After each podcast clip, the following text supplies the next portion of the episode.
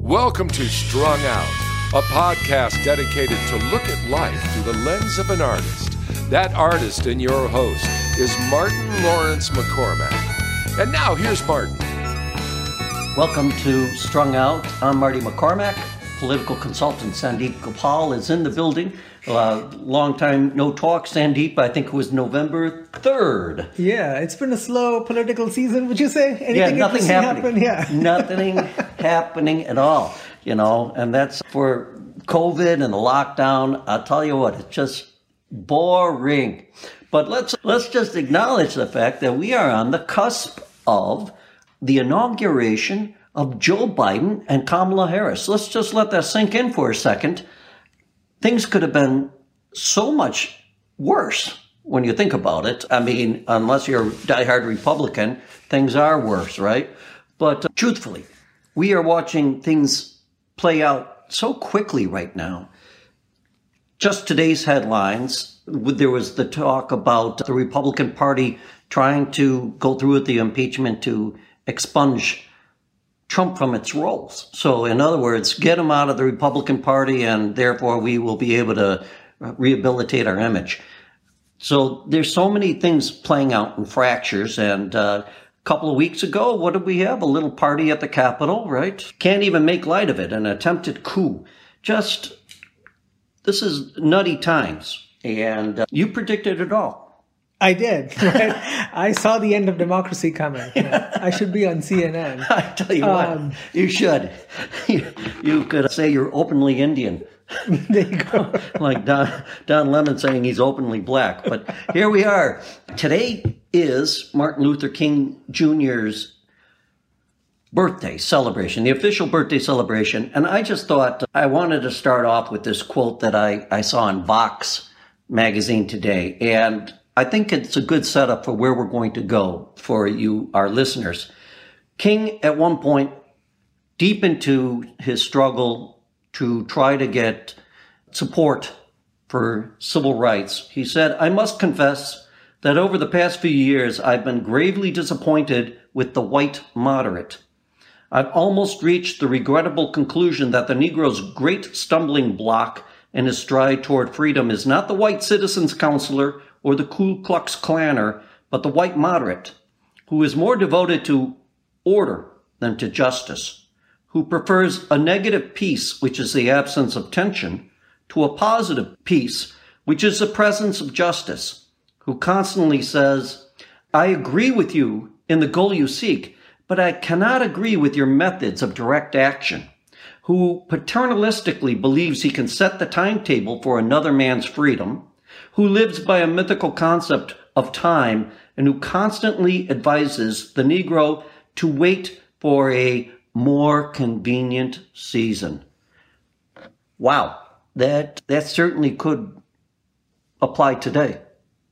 I agree. I mean, I think what he is trying to say and what what the comparisons to today are, you know, we have groups that are fighting for their rights even today, and you we hear common complaints that they, they shouldn't protest so much, that riots are unacceptable. But we forget that these are the frustrations of our people that have been bound in this situation for hundreds of years. Right. I mean, how much waiting can people have before they finally get accepted? I think that what's poignant about King's comment is that this is exactly where white moderates would want to keep anybody really, and that just about have it, you know. Oh, just be patient. It'll come. It'll come. And I think this is where we are right now. We are at a turning point.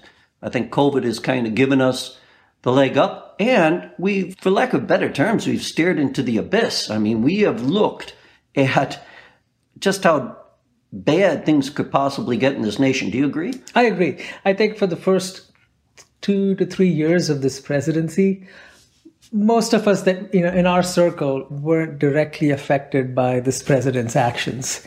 And while we complained and we were sad about things we generally went on with our lives Right. But the last year has it's really affected all of us, no matter where we stand on the spectrum.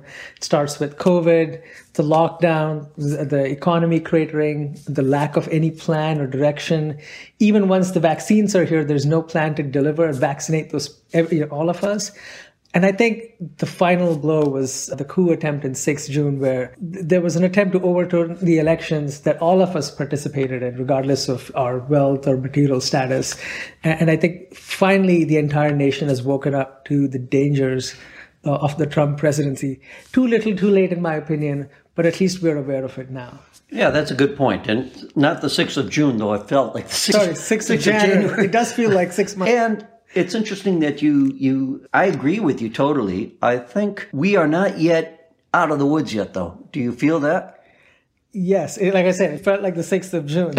So it feels like a long time. Like it's only, it was, the Trump presidency was only going to last, what, another 14 days after that event? But it just feels like such a long time. And, it, and we may never know the full extent of the attack, what violent actions were planned by these perpetrators what was Trump's role? And I mean, we sort of know what role he played. He instigated the whole thing, but he had he, the inaction after that has been deafening. The silence has been deafening. And I think we're starting to see the reasoning for having this trial. I thought a trial was going to happen anyway. I thought it would probably be more with his dealings before he became president at the Southern District of New York, uh, the rape allegations, everything. I mean, there's just no way he can escape that. I'm very curious to see what's going to happen, whether he will actually pardon himself. I read today there was a hundred people more that he's thinking of pardoning. So are you on that list or? I, I have put in a good word uh, through, through uh, my sources high up in the chain of command. Sandeep. I don't even know what for, but I think just like Trump, it's good to get a pardon credit, you know, for right. future well, offense. Supposedly, uh, there's been some financial chicanery, I guess, with the selling of access to, access to yeah, pardons. That's so right. that's an interesting bit here. But we're kind of going to put things together for everybody here. We start in honor of Martin Luther King Jr., who died at, got murdered at 39 years old. Hard to believe, 39. Man, that sucks. So it's a day of service, it's a day of reflection. And this is an important time to reflect on where we've been and where we're going.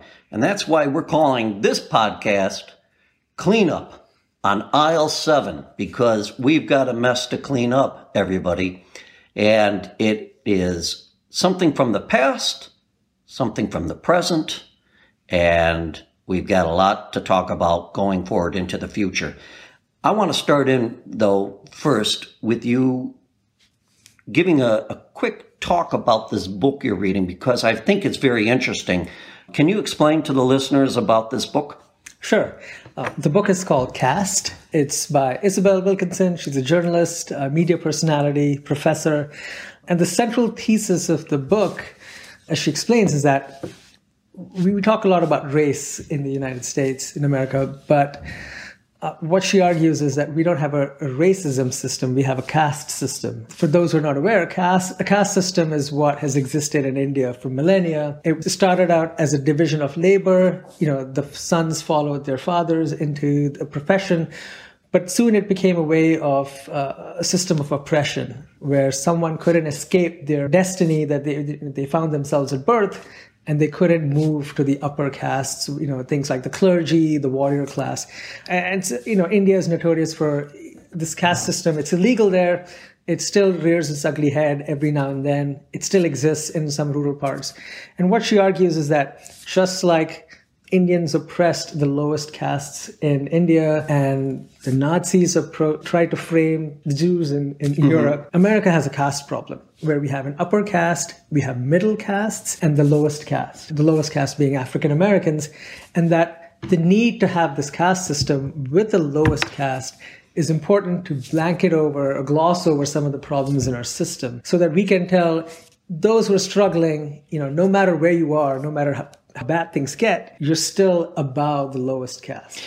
Does the author break that down according to financial levels, or is it political, or is it racial, or is it just a combination of everything? It's a combination of everything. It's an entire system built to oppress a certain group of people, and it's it's it's everything. It's political, it's financial, and I mean, we see it every day, right? I mean, the political suppression is voter suppression. It's the electoral college, which amplifies the choice of white voters, but mm-hmm. discounts the choice of urban African American voters. It's financial. It's you know it's segregation. It's redlining. Mm-hmm. Uh, it's institutional. So it's a combination of factors. You just can't have one system. It has to be a complete 360 degree system in order to oppress a group of people.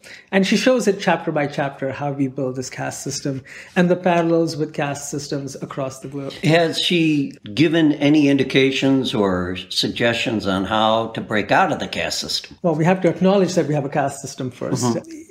I can speak, you know, India has tried to wrestle with this problem. We've tried to we have solutions that mirror things that have happened here in the US. There's something like an affirmative action program to give people a leg up. There are financial solutions.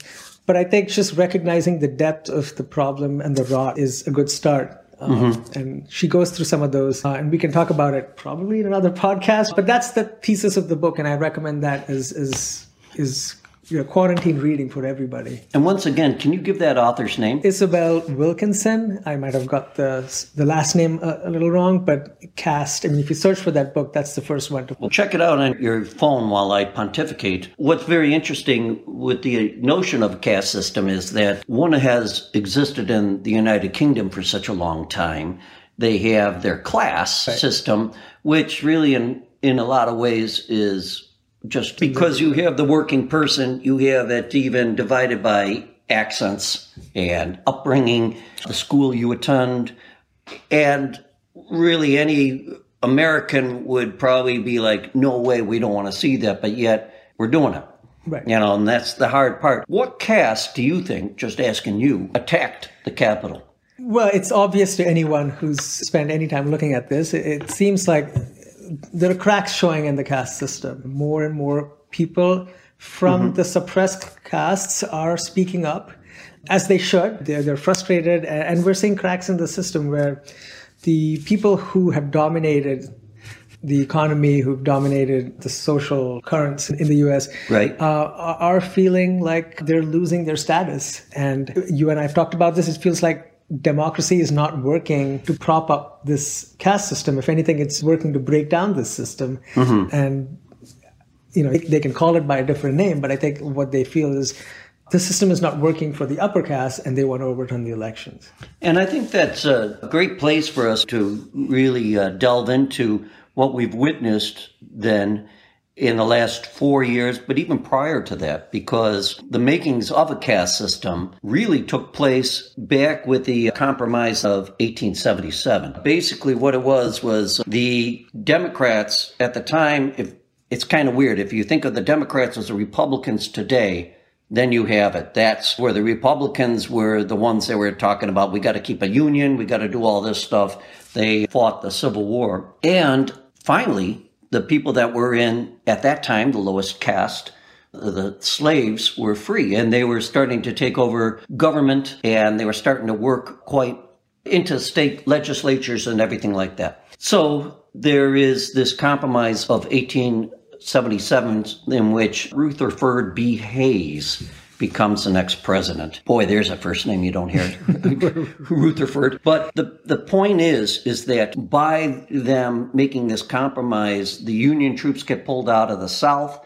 So the Southern blacks don't have that support that they had to make sure that they were able to be treated equally and fairly.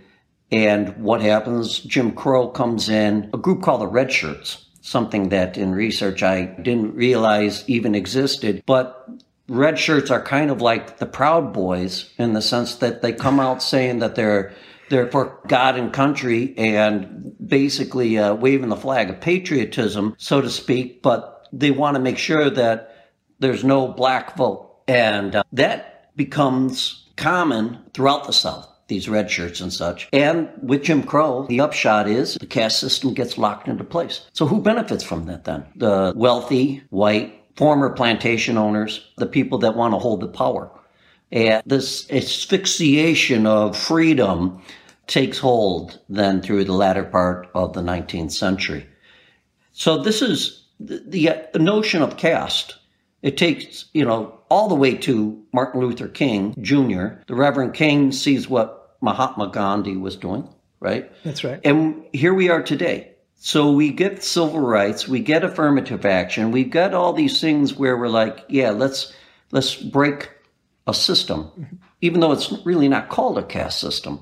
And why do you think we wouldn't call it a caste system? It's a refusal to acknowledge the problem, right? I mean, no, Right. no one wants to look in the mirror and see a flaw, Right. uh, a fatal flaw. And that is slavery is the original sin of the U.S. Right. And you know, it's a scar that we refuse to acknowledge and, and fix. And so we call it by different names. But incidentally, a point the author makes in the book is that in, in India, you can tell a person's caste by their last name. Interesting. So you say someone's last name and you can e- easily guess. But in the US, they've changed that system of classification into the color of your skin. Okay. And it's a more visceral, more immediate way of discriminating against someone. And so, you know, we can call it racism, we can call it whatever we want, but it's it's sort of a stratified society that we've built here. And, and that's what generations of, of uh, social justice movements have been trying to break. Right. I've been digging around while you've been talking, trying to find this quote from Ulysses S. Grant. This was a quote that he made right at the time of the Great Compromise. And I think, it, again, it's just kind of scary because it applies right to today. And he says, I predict that the dividing line will not be Masons and Dixons, but between patriotism and intelligence on one side and superstition, ambition, and ignorance on the other.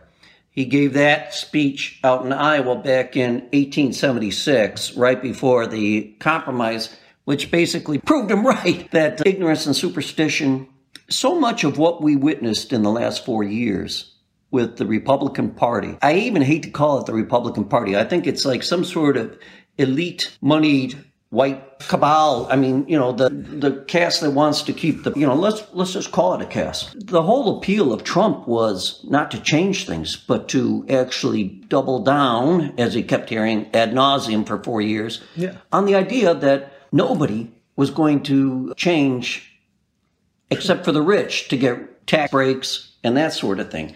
So they strengthened the caste system as it existed at the expense of keeping the lower caste or the middle caste ignorant and superstitious. And this is where I think Ulysses S. Grant was uh, almost like a prophet at this point because he's basically saying, hey, you know, what's going to happen is that people are just going to be dumb and they're going to be the ones that are going to be manipulated. Well, my question is, have you seen anything that makes people dumb?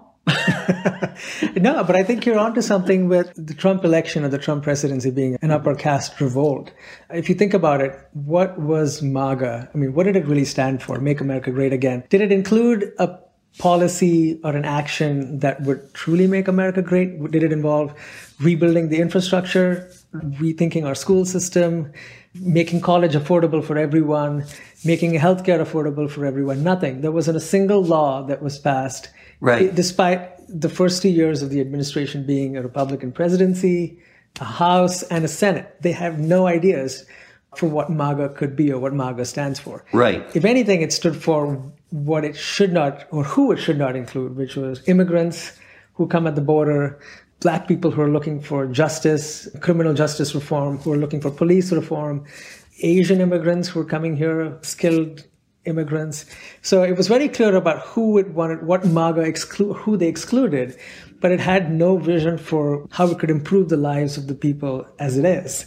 And I think that's a tell, right? I mean, that's a way of just seeing through all of that nonsense is it really was an upper caste revolt and saying we don't accept the system where we have to share an equal space with everybody else. Exactly. I, I agree with you. And I think that they had the bejesus scared out of them under the eight years of Obama. The, the idea of having the Affordable Care Act. And uh, there were certain things that Obama did that really frightened, such as trying to strike the deal with Iran with nuclear.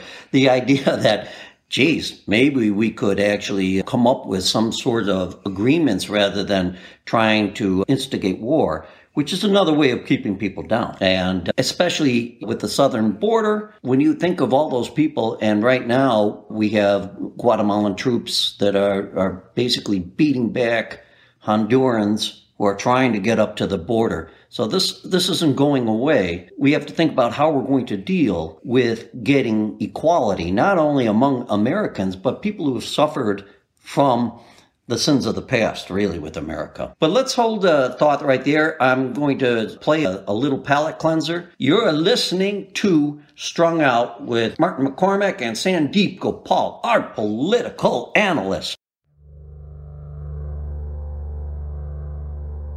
Let's walk like we did when we were young. Feel the breeze in our hair rain on our tongues. Remember when? Remember then we had it all. All in our hands. All in our hands. All in our hands we let it slip away. On a hill, shadows cross the field. Explored everything nature would reveal. Remember when? Remember then we had it all, all in our hearts, all in our hearts, all in our hearts. We turn it away. Done and dusted, dusted and done. Decided long ago can't fool anyone.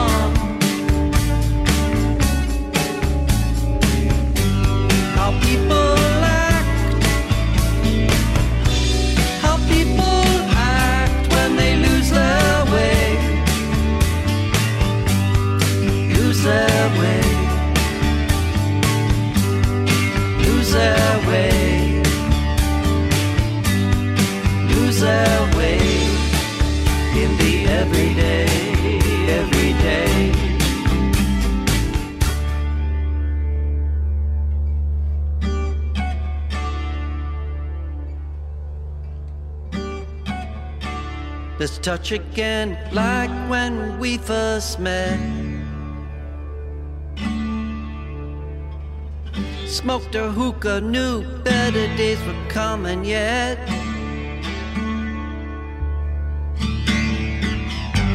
Remember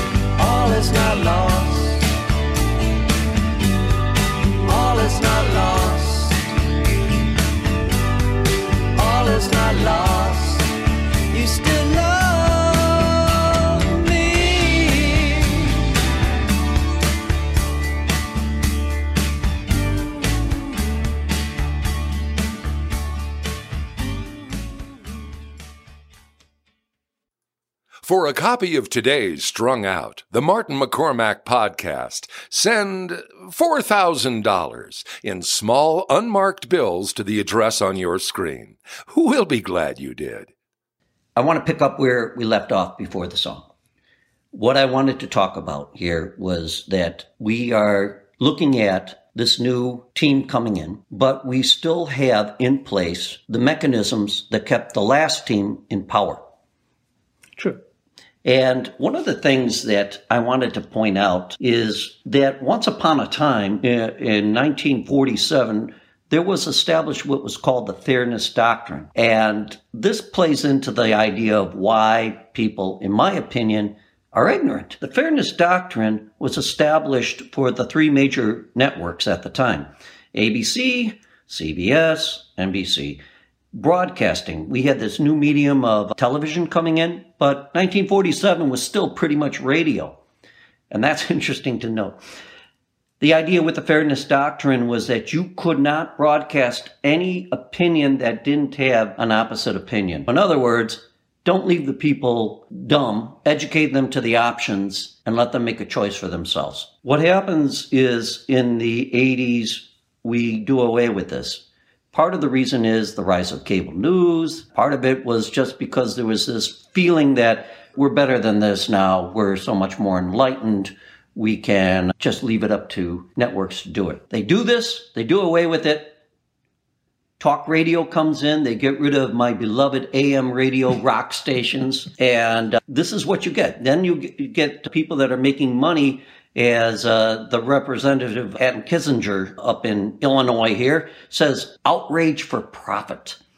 Rush Limbaugh and Sean Hannity, a former house painter turned pundit. See, there's hope for all of us. Those are the things that start happening. And I want to talk about that a little bit. We're going to just take a quick, quick break here. You are listening to Strung Out. Now that you've heard Martin McCormack, you should see him as well. Tune into the Mr. Marty Show for talk, a COVID cocktail, 30 seconds of cute on the corner special guests and music. Go to martinmccormack.com and click on the Mr. Marty Show link.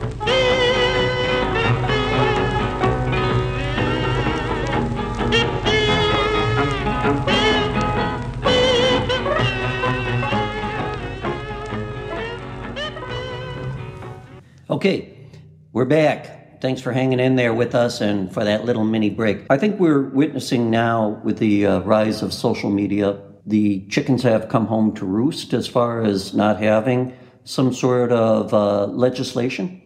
Do you feel that there needs to be regulation for these platforms so people are not basically QAnon yeah, to I, death? I agree. I think we like to think of social media as this open soapbox but really it's like any other business. It's like owning a cafe. Would you if you're the owner of a cafe and someone came into and, and rambled on racist threats and, and you know hatched plots to overthrow the government would you tolerate it at, you know at the risk of endangering everybody else or would you just throw those customers out? And i think legislation or not i think these big businesses have to own up to their responsibility of, of the spreaders of misinformation, often risking other people's lives. There have been stories of Facebook and WhatsApp used to spread wrong information in, in India and third world countries that's led to the death of other people. And we've turned away because Facebook makes a healthy profit for its shareholders and is a big donor to big government, to pretty much uh, people across the aisle. But it's now come home and struck at the heart of our democracy. And, and now people are turning to the dangers of social media. Yes, and lest we forget, all of social media basically relies on the internet, which is an American thing. So basically, you could argue that the airwaves, if the internet, quote unquote, airwaves belongs to the public, mm-hmm. there is some sort of argument where you could say, yeah, we need to be regulated because Trump did not get kicked off of social media until January 7th, right? The day after it took a coup, it took people dying. We're hearing the rumblings in regulation in Europe as well.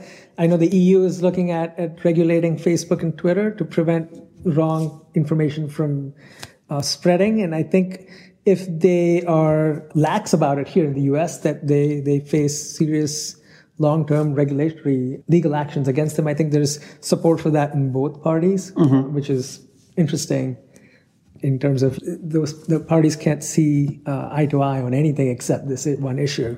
Sounds like one of the promising things looking ahead is that there might be a chance to look eye, eye to eye on some of this stuff. I'm hoping this will be one of them in our pursuit to define what we think the cleanup on aisle seven is. I think the establishment of some sort of fairness doctrine, the bringing it back, would totally mind numbing, baffling thing called social media that that mutates faster than the COVID virus. You have things that are coming out all the time, different platforms that people are jumping into. And I've heard it described as whack a mole, where you try to find these guys, these Boogaloo boys, and these white supremacist groups that never really have gone away since the Civil War. This is uh, part of the trajectory that we're uh, trying to explain here and why the caste system sits in so well is that there is still this idea that if we just keep them down long enough, everything's going to be okay. But I think that day is rapidly coming to an end, and that's what we're witnessing right now. Is the younger generations are like, enough of this. We don't need to see this.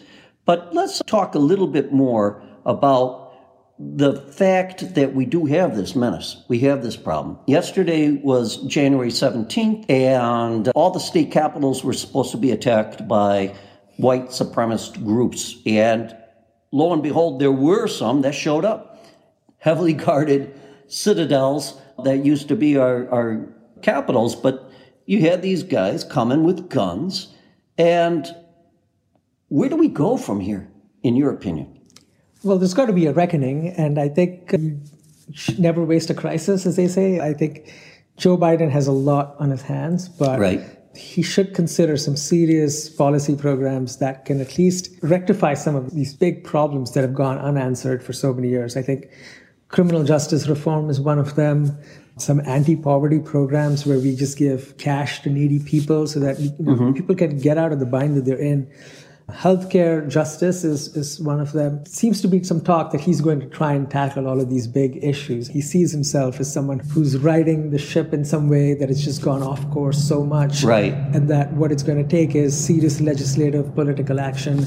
And by the looks of it, he's got the most number of votes in history in, in the history of elections here. So, uh, in some ways, he has a mandate. He has a House and a, a split Senate. My hope is that he's, he seizes the moment and, and enacts courageous laws that can tackle the problem head on.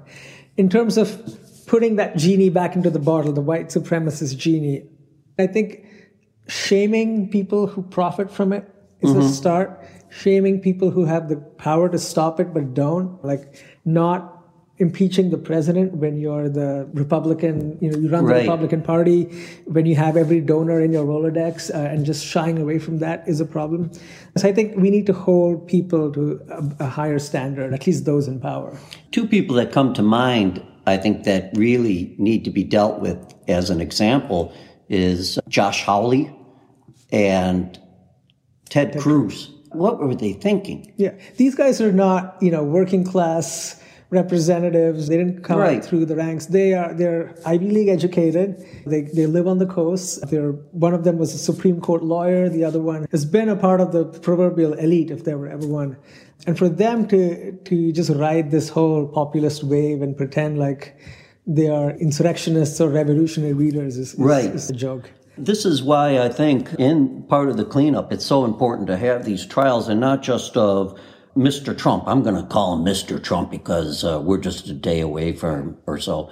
But uh, we have to go after the people that not only stormed the building, but basically held open the doors for them to get in. And that is why I think people have been shaken down to their boots this time around. It was that this wasn't anything that was veiled in secrecy or something like that. Even after people got killed and that woman that got trampled to death, as one reporter mentioned that she was carrying the Gadsden flag when she got trampled, which reads, Don't tread on me. The irony of that is just so pathetically sad that she died by this ignorant mob that did have people that were in the upper caste also aiding and abetting. These just weren't your Walmart kind of people.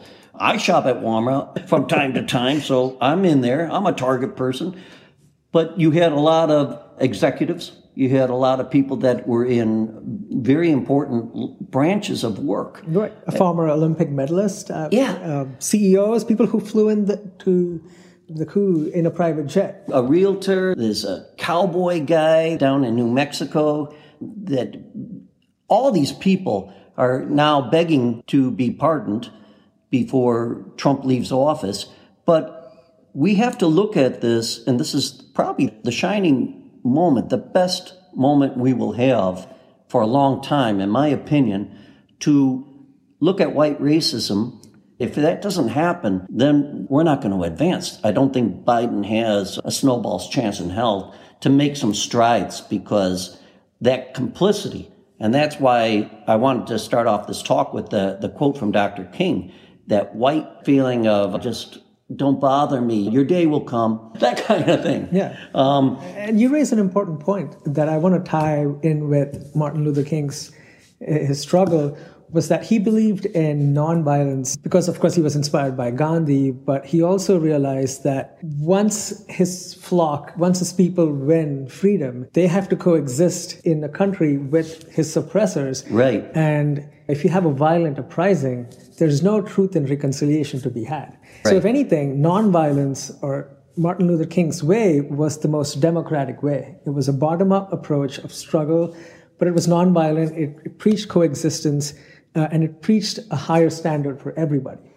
You could tell that Trump and his ideology is the exact opposite of Martin Luther King because it's all about a top down, let's break the system, let's oppress everybody. There were people at the, at the coup that said, why are the police firing at us? They should be firing at Black Lives Matter. Right. And they didn't cover their faces because they didn't think they were doing anything wrong, that they belonged there and they deserved to knock down the walls and scare their legislators.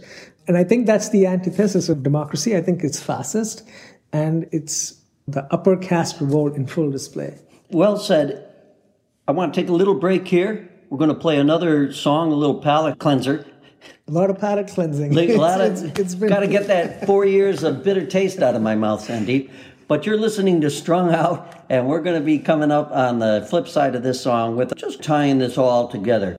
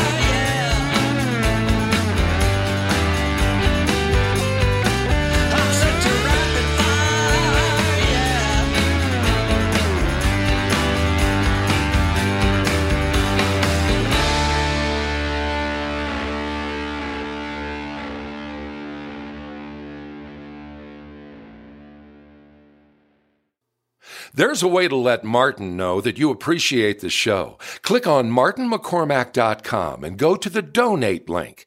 Your financial gift of love will keep the show rolling. MartinMcCormack.com is the place to visit to see and purchase Marty's artworks, writings, podcast, and show. It's easy to remember and to share with friends. Just remember MartinMcCormack.com. That's MartinMcCormack.com. We are back. And before the song, you were talking about the idea of Dr. King and saying how we have to live with the people that oppressed us. And that brings us basically to this inauguration. Biden and Harris are trying to say there is a united America. I don't know if we can actually say that right now. I think we, we do have to come to terms with the fact that the country is still and going to be divided until we have the masses educated as to what the truth is. When you have 75 million people who think in one way or another that the, the vote was messed with, we got a problem. We got a cleanup on aisle seven. Yes, it's a big toxic spill. If I had the answer to how we clean that up, Marty, I would definitely be on CNN.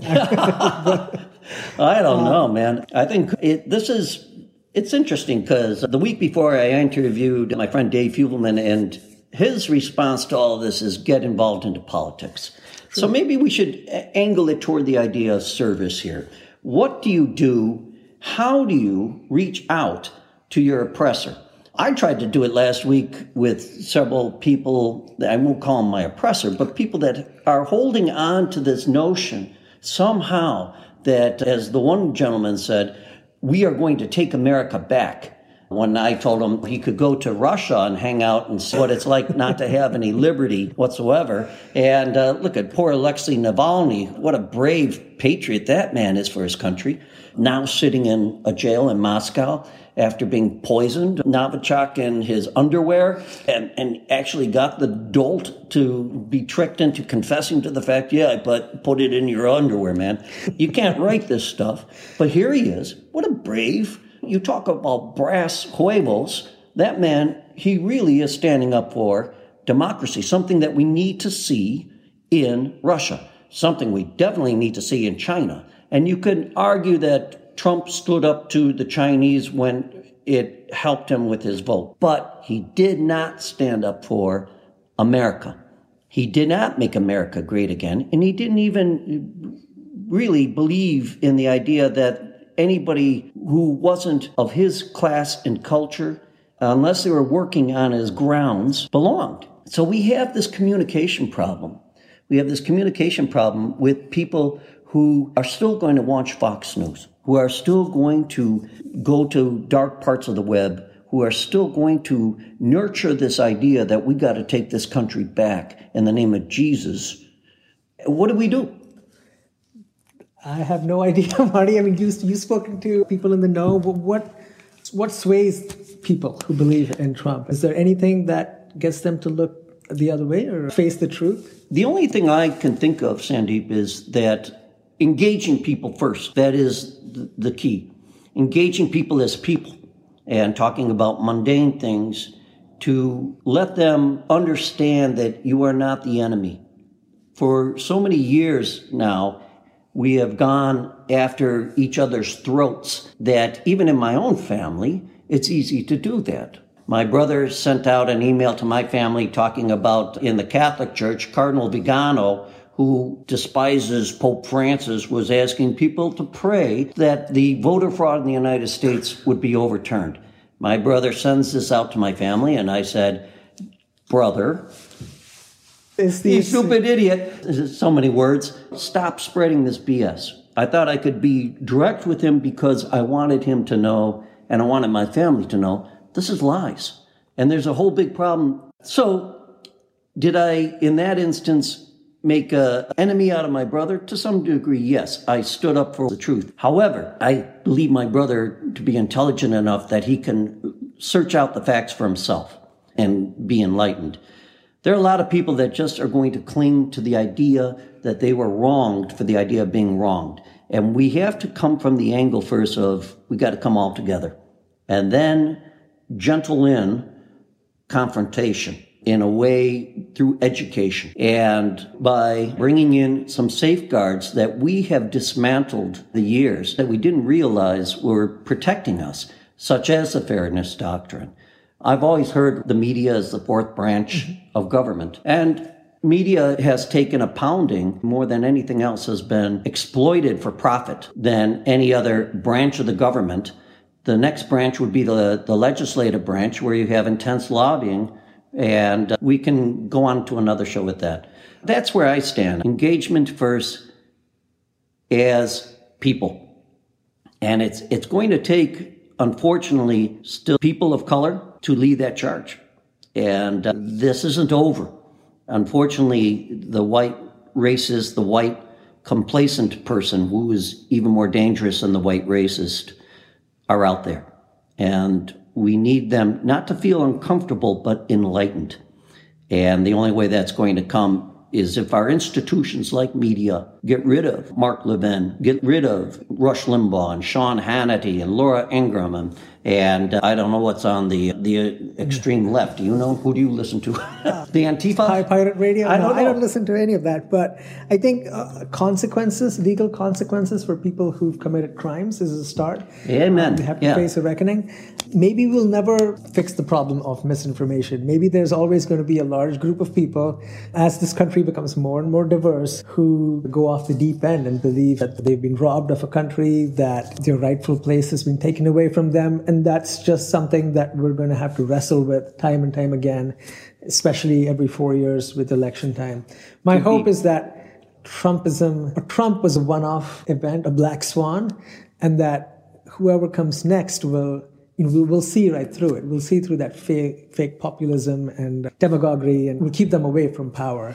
So, would you argue then that with President Biden coming in, that he can't be all kumbaya at this point? We've got to really look at the monster for what it was and what it is, slay the dragon, so to speak. Yeah, I think he can show externally that he's trying to reach across the aisle, but I believe he must charge headfirst into his agenda with deep conviction.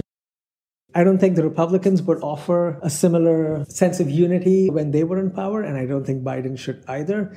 But it's not in the spirit of competition or, or pushing someone else down. It's charging through with your beliefs and your politics and, enacting laws that you believe are good for the people.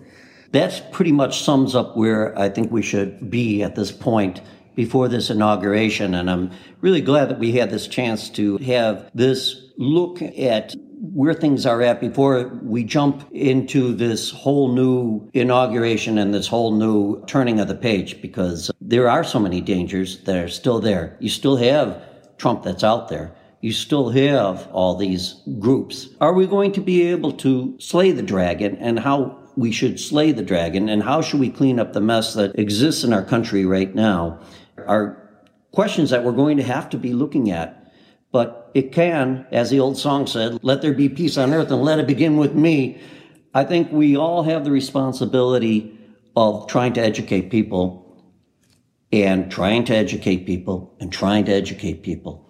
And hopefully our institutions will step up to the plate. Hopefully people like Zuckerberg will realize they have a role in this too, that we have to remind ourselves of, as Lincoln said, our, our better angels.